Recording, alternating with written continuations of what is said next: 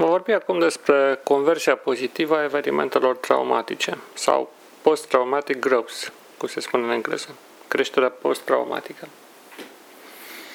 Vă folosi o analogie din lumea basmului.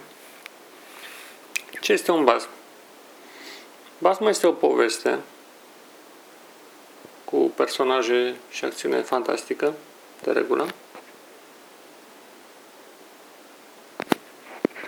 în care se pleacă de la o stare inițială, un context, ce prezintă o anumită instabilitate, se țese o intrigă care schimbă acel context, amenințându-l chiar cu disoluția, evoluează dramatic, chiar la final, după ce se ajunge la eliminarea cauzelor care au condus la acel conflict, se, se ajunge la o nouă ordine superioară celei preexistente. Ne putem aminti de peripețiile prin care trece Făt frumos, pentru că la final să dobândească o stare superioară celei de la care plecase. Sau ne putem gândi la alte bazme în care la final smeul sau forțele negative sunt înfrânte. Basmele au o încărcătură profundă în ce privește învățătura vieții. Ele, deși sunt creații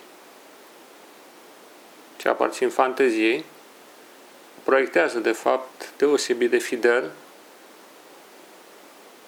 realitatea în care noi ne aflăm uh, într-un anumit moment sau într-un anumit context. Nu întâmplător există terapii folosite în uh, psihologie bazate pe crearea de bazme.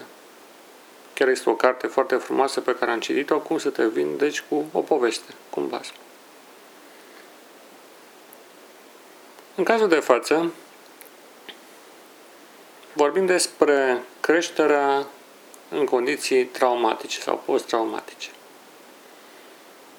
Viața are aspectul ei contundent, dureros, sau are aspecte contundente și dureroase cu care ne întâlnim la fiecare pas. Lucrurile nu evoluează așa cum ne-am dorit.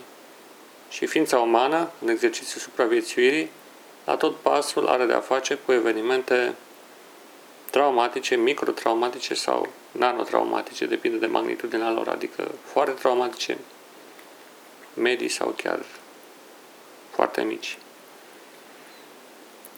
În permanență, mintea și corpul sunt supuse unor forțe de care solicită transformarea, modificarea răspunsului și trecerea în noi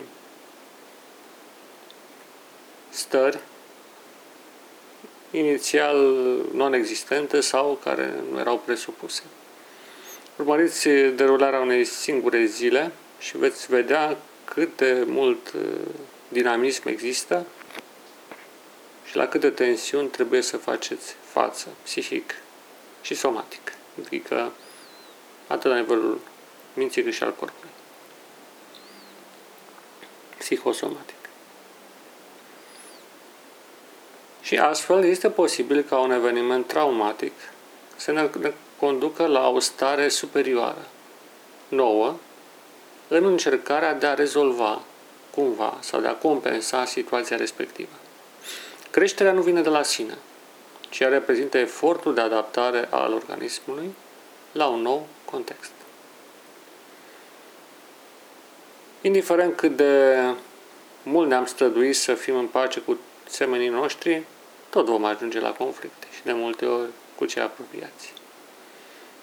Oricât de mult ne-am străduit să evităm situațiile care se ne scapă de sub, de sub control, tot vom ajunge la astfel de contexte, fiindcă pur și simplu realitatea este mult mai complexă decât ceea ce noi ne putem imagina.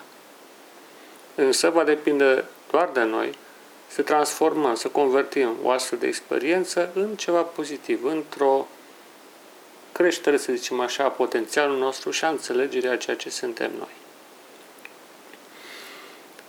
Creșterea post-traumatică presupune așadar o atitudine diferită, considerând viața ca pe un act de cunoaștere. În momentul în care ajungem să privim fiecare eveniment al vieții noastre ca fiind lecții pe care le primim din partea, dacă doriți, al Dumnezeu sau a Universului, lecții, în orice caz, lecții de viață, măsura în care privim viața noastră ca o ucenicie, atunci vom fi capabili să putem converti evenimente negative într-unele cu un mare potențial pozitiv și să ne extindem noțiunea de ceea ce suntem noi cu adevărat. Există o imagine care mi-a plăcut foarte mult din lumea, lumea microbiologiei. Poate ați auzit de acel fenomen numit fagocitoză. Există niște celule care fac parte din sistemul imunitar, numite macrofage, care nu fac altceva decât să înghită microb și să-i mănânce.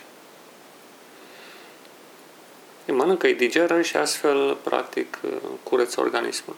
Există mai multe metode de răspuns, dar asta este, acesta este una dintre ele, la agenți patogeni. Tot astfel, evenimentul traumatic poate fi fagocitat, digerat. Și ce înseamnă digestie? Înseamnă să preie experiența respectivă, să o pătrunzi în ce privește aspectele ei, forma, modul ei de manifestare, ceea ce a fost sau ceea ce este, să vezi elementele care o compun și acele elemente care o compun să le digere. Ce este de fapt digestia? Hai să vă dau o idee. Când mâncăm, noi practic introducem uh, tot felul de substanțe în corp, anumite alimente, care ulterior în sistemul digestiv sunt pur și simplu dezasamblate. Astfel, mărul pe care l-am mâncat este descompus în bucăți de celuloză, în particule de glucoză, de fructoză, poate și ceva săruri minerale, adică în elementele componente. Orice lucru are niște elemente componente. Digestia presupune ca o primă etapă descompunerea în elementele fundamentale. Aceasta se cheamă catabolism. Descompunere în elemente mai simple. Și se numesc acele elemente nutrienți. De regulă, dacă ați auzit, glucide, proteine, lipide, săruri, minerale și alte substanțe de bază. Ulterior, aceste substanțe de bază, aceste materii prime, sunt metabolizate în sens invers, printr-un, din ceea ce se numește anabolism. Practic, din ele sunt construite noi organe, noi celule, noi elemente, noi țesuturi.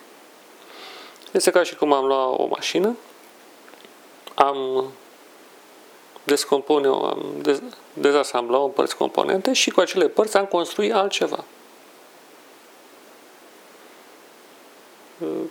Mi-aduc aminte de un film în care se spunea despre prima producție de tancuri undeva în Rusia, în timpul războiului, al doilea război mondial. Ei neștiind să facă tancuri la CRD, până când un inginer a spus un lucru. Păi, un tank este un tractor care are montat o turelă cu un tun.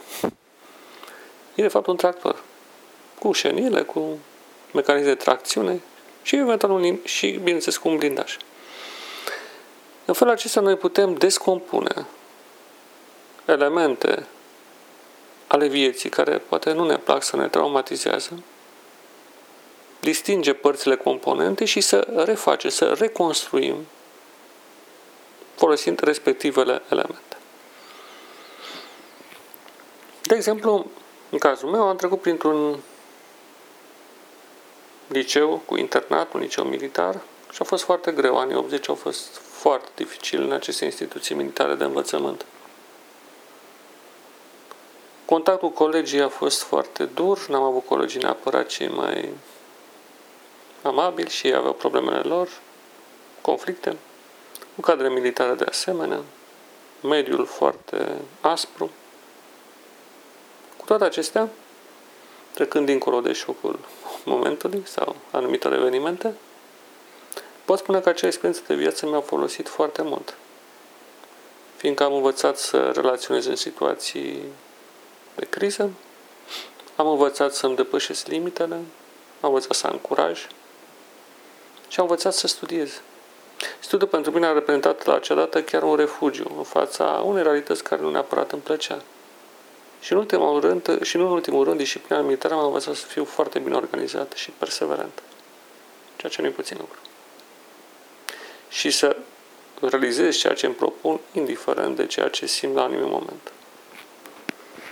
De asemenea, vorbeam despre stresul creat într-o adunare religioasă sau cauzat de religie. Și el poate fi convertit. În fond,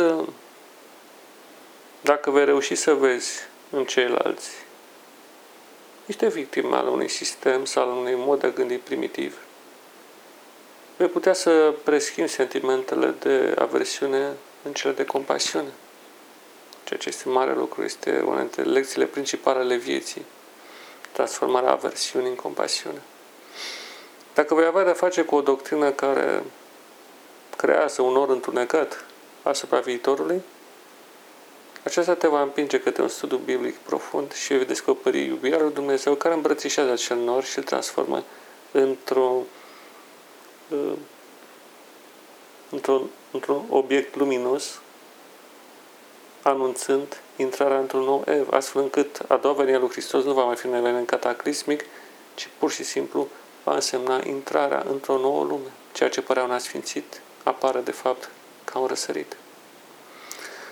De asemenea, dacă ai de-a face cu situații în care alții abuzează de răbdarea ta, bineînțeles trebuie să ai o măsură în expunerea pe care o permiți, vei putea să folosești acele momente în dezvoltarea unei profunde meditații lăuntrice, care te va ajuta să vezi fundamentele minții umane, atât în ceea ce te privește, cât și în ceea ce pe tine cât și ce pește pe alții. Fiindcă omul atunci când își dă drumul la ce este în el, de fapt te ajută să vezi ce se află și în interiorul tău. Când omul de lângă tine își dă drumul, începi să vezi ce se află și în interiorul tău, transformând într-un act de cunoaștere ceea ce altfel ar fi fost doar prilej de ceartă sau de supărare. Cunoașterea, compasiunea, bunătatea, blândețea, iubirea, credința sunt agenți catalizatori care pot transforma un eveniment traumatic într-unul care să-ți aducă multă liniște, pace, binecuvântare și mai ales creștere. Creștere. Creșterea produsă de trecerea printr-un eveniment de genul acesta este mult mai mare decât dacă ea n-ar fi existat niciodată. Și aici este o taină până la urmă a providenței divine și a destinului pe care îl avem. Depinde doar de noi să convertim pozitiv realitatea prin care trăim. Și aici este de fapt o altă dimensiune a ființei umane. A vorbit, a vorbit despre libertate, dar cealaltă este, a victor- este cea a victoriei, a biruinței. Noi suntem creați să învingem. Inclusiv în lupta aceasta a binelui și a răului. Fiindcă undeva Dumnezeu, prevăzând ce se va întâmpla cu omul, ne-a înzestrat cu această capacitate formidabilă de a trece prin lumea bine-rău cu succes și de a fi învingători. Aici e cel mai frumos lucru. Așadar, putem privi dincolo de orice traumatism cu bucurie și încredere dacă ne vom schimba atitudinea și vom transforma în lecții de cunoaștere, compasiune, bunătate și înțelegere ceea ce întâlnim pe cale. Dumnezeu să fie cu dumneavoastră. Amin.